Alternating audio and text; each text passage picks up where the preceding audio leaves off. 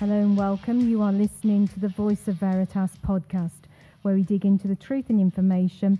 My name is Zoe Sands and I'm your host. And joined with me today is Ian Wood, Senior Director and Head of Technology Practice for Europe, Middle East and Africa. And today we're going to talk about the latest South Africa Databerg research, which has recently been launched. Hello, Ian, and welcome back to the Voice of Veritas podcast. Hello, Zoe. It's great to be here. And it's also great to be in Johannesburg, South Africa. We normally sit next to each other at work, so recording live from your hometown in Johannesburg is quite an exotic location. Well, it is for me. It makes a big difference. It is for me. It's been a while since I've been back, but it's certainly different to the UK's rainy, cold, windy weather. It's beautiful sunshine and pretty warm here right now. Yeah, it's lovely. Uh, so thanks, Ian, for joining um, this latest podcast. Um, Veritas has recently launched the second South Africa Databerg research. This follows on from the original piece of global research which was conducted in 2016. I last caught up with Ian on the Databerg research after GITEX in 2018 in Dubai when the second Databerg research was launched for the United Arab Emirates. We also have a podcast on that particular research as well, so you can dig into that at another time.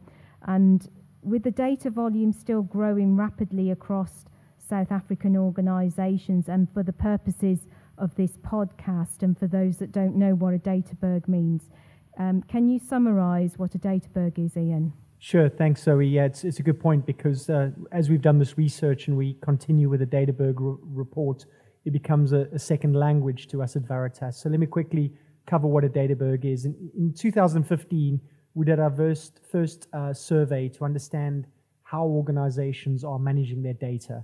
And what we noticed was quite, quite alarming is that a lot of the data is dark data, it's not really visible. So we came up with this concept that your, your kind of makeup or composition of your data in an organization is similar to that of an iceberg. There's a ton of data above the line that you can see, but actually there's even more data uh, below the line that's not visible to you. And that's really where the name Databerg came from. So before we head into the research findings, can you clarify what you mean by dark data and rot data as these terms are used in the South African Databerg reports? Yeah, sure. D- dark data really, if I start with dark data, dark data is really the data that you don't have any visibility to. That's where the, the word dark comes from in more detailed view, this is the data that an organization has not classified. Uh, they don't really ha- understand whether that data is uh, sensitive data, whether that data is uh, owned by one person or the other, or even where that data resides. It's kind of dark data.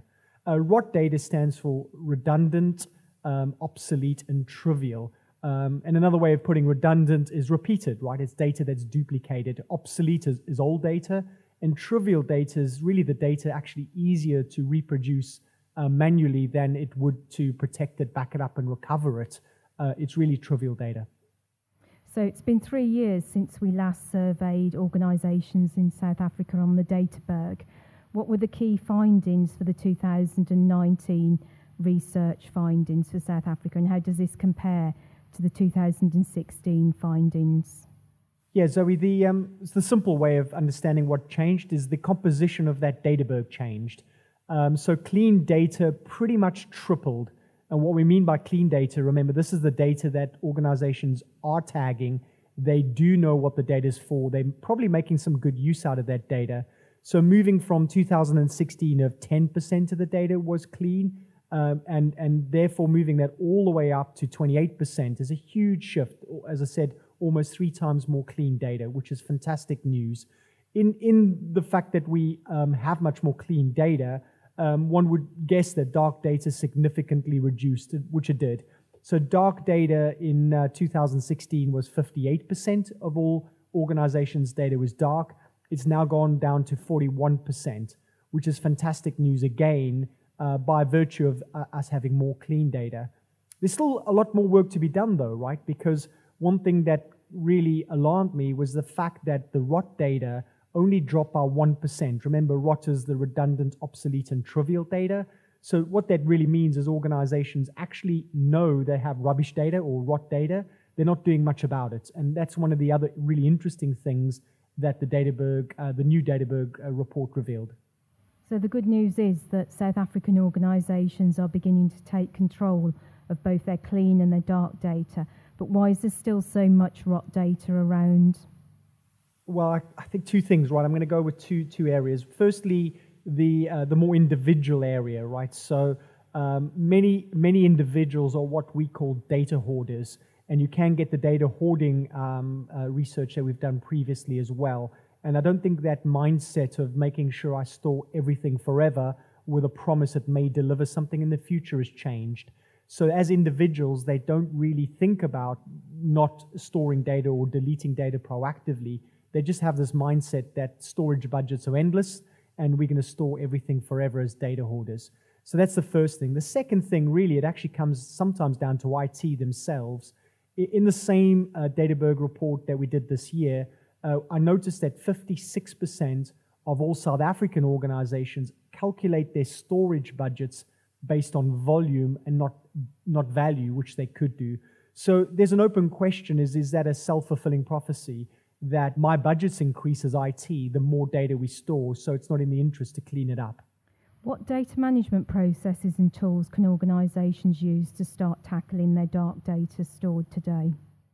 Yeah, I think the first area is, is providing visibility. You, you can't manage what you can't see uh, for obvious reasons. So if you as an organization are out there and you don't actually know uh, what data you have, what data is dark, you're not doing great forms of classification, I always say start with visibility because once you have that visibility, it leads into the second area, and that's a very obvious one called assuming control. Um, so once you have the visibility, you can have an informed conversation with the lines of business. So I'm saying that's really coming from an IT tool set of visibility and then you can create a workable uh, governance uh, strategy uh, that's ideally sponsored by C level to start making a change here uh, in and, and changing the composition of the Databerg even more in South Africa. Moving to the cloud is a global trend. So, looking at the South Africa Databerg report, it identified South African organisations want to adopt the cloud, but may not necessarily have the budget they need to do so. Can you share some details from the report on cloud adoption rates in South Africa? Sure, Zoe. Um, so you're right, 39% of organizations that we surveyed this year in South Africa um, did say that they are currently using public cloud in some shape or form. So if you're out there thinking you, you know, South African organizations are not adopting public cloud, that's actually incorrect. They are. Uh, what's interesting there is if I go back to 2016, 37% of the organizations said they were using uh, public cloud in some shape or form. So there's only been a 2% rise in that, in that expectation. Um, and then, really, what I, I, noticed is that cloud adoption in the summer year hasn't really been as fast or wide as it should have been, uh, although potentially the cloud explosion is on the horizon, where 51% I expect to be using public cloud in the, in the, in the next 12 months. So, public cloud, in summary, not quite where it should be. Ian, so why is that then? Yeah, I think it's three reasons, Zoe. Um, number one comes really down to security, right? Security is a big area. And in fact, part of security is data sovereignty, right? So, where are South African organizations sending their data? They're very sensitive. So, data sovereignty, data security, without a large global cloud service provider set up in South Africa yet has been one of the think the key challenges or inhibitors to public cloud adoption in South Africa. So now that I think they're, the big uh, cloud service providers are set up to be opening data centers in South Africa, that could be why the 51% will be doing this in the next 12 months. Number two really is around South Africans perhaps having the luxury of being late to the public cloud adoption they can be wise. I think they, there's a lot of conversation in, in our survey of, of how South African organizations are concerned about the increase of cost over time by going public cloud. And the early adopters in Europe on public cloud perhaps were naive and just jumped into the public cloud. Now that they've been there for some years, they've realized that the longer term pros- prospect of uh, public cloud services could be uh, a higher cost over time if cost is one of the reasons you go into cloud. And then the third thing, part of really the, the, the wisdom that they've gained is that, again, in our survey, uh, the concern that South African organizations have is around cloud lock in. It may be an easy one way trip to get into the cloud, but how do I get out of there if I don't want to be there in the future? So that's probably some of the areas being wiser that South African market has been able to uh, to have a look at before they jump straight into cloud. So we've covered cloud. Um, I want us to go on to covering something about um, disaster recovery. So how often are South African organisations testing their disaster recovery services? Yeah, disaster recovery in South Africa, you would expect there, you know, based on a lot of the unique challenges the South African market face around different disaster vectors that could come at them, whether that is power, load shedding, or perhaps ransomware type attacks. You'd expect disaster recovery to be top of mind, and in some ways it is. 47% of organizations are testing disaster recovery once a quarter, based on the fact once a quarter testing is, is best practices what really concerned me was actually this is a massive decrease since the 2016 report, where 64% were testing uh, that, that data uh, once a quarter. So they're testing less frequently. And I suspect this is due to two things. One is a skill shortage, again, that's echoed in the, the survey, and the other one is budget pressures. So perhaps not enough individuals to make those testing uh, exercises happen, and perhaps costly exercises. So that's one of the slowdowns in disaster recovery testing uh, that's uh, unique to the South African market. And then final thoughts. I want us to just quickly touch on compliance because we haven't talked about that uh, so far. Don't organisations need to know what data they are storing under the Protection of Personal Information Act, also known as POPI? Yeah, um, POPI is a big topic this week in South Africa. Uh, but alongside POPI, GDPR, in fact, is as, as big uh, for organizations that are either large international organizations or they've realized they have European citizens in South Africa and their data they need to protect. Um, so, some recommendations I have about dealing with POPIA or perhaps with GDPR and, and many privacy or data regulations that come out there. Number one goes back to the original discussion around visibility it's important to understand where your personal data is stored so you can manage it effectively. Number two is making sure that you have the capability to find and search data. You may need to reproduce data very, very quickly for subject access requests. Number three, minimize the amount of data you store. It's difficult to store data for forever and everything forever when you have so much scrutiny on data privacy and protection of that data.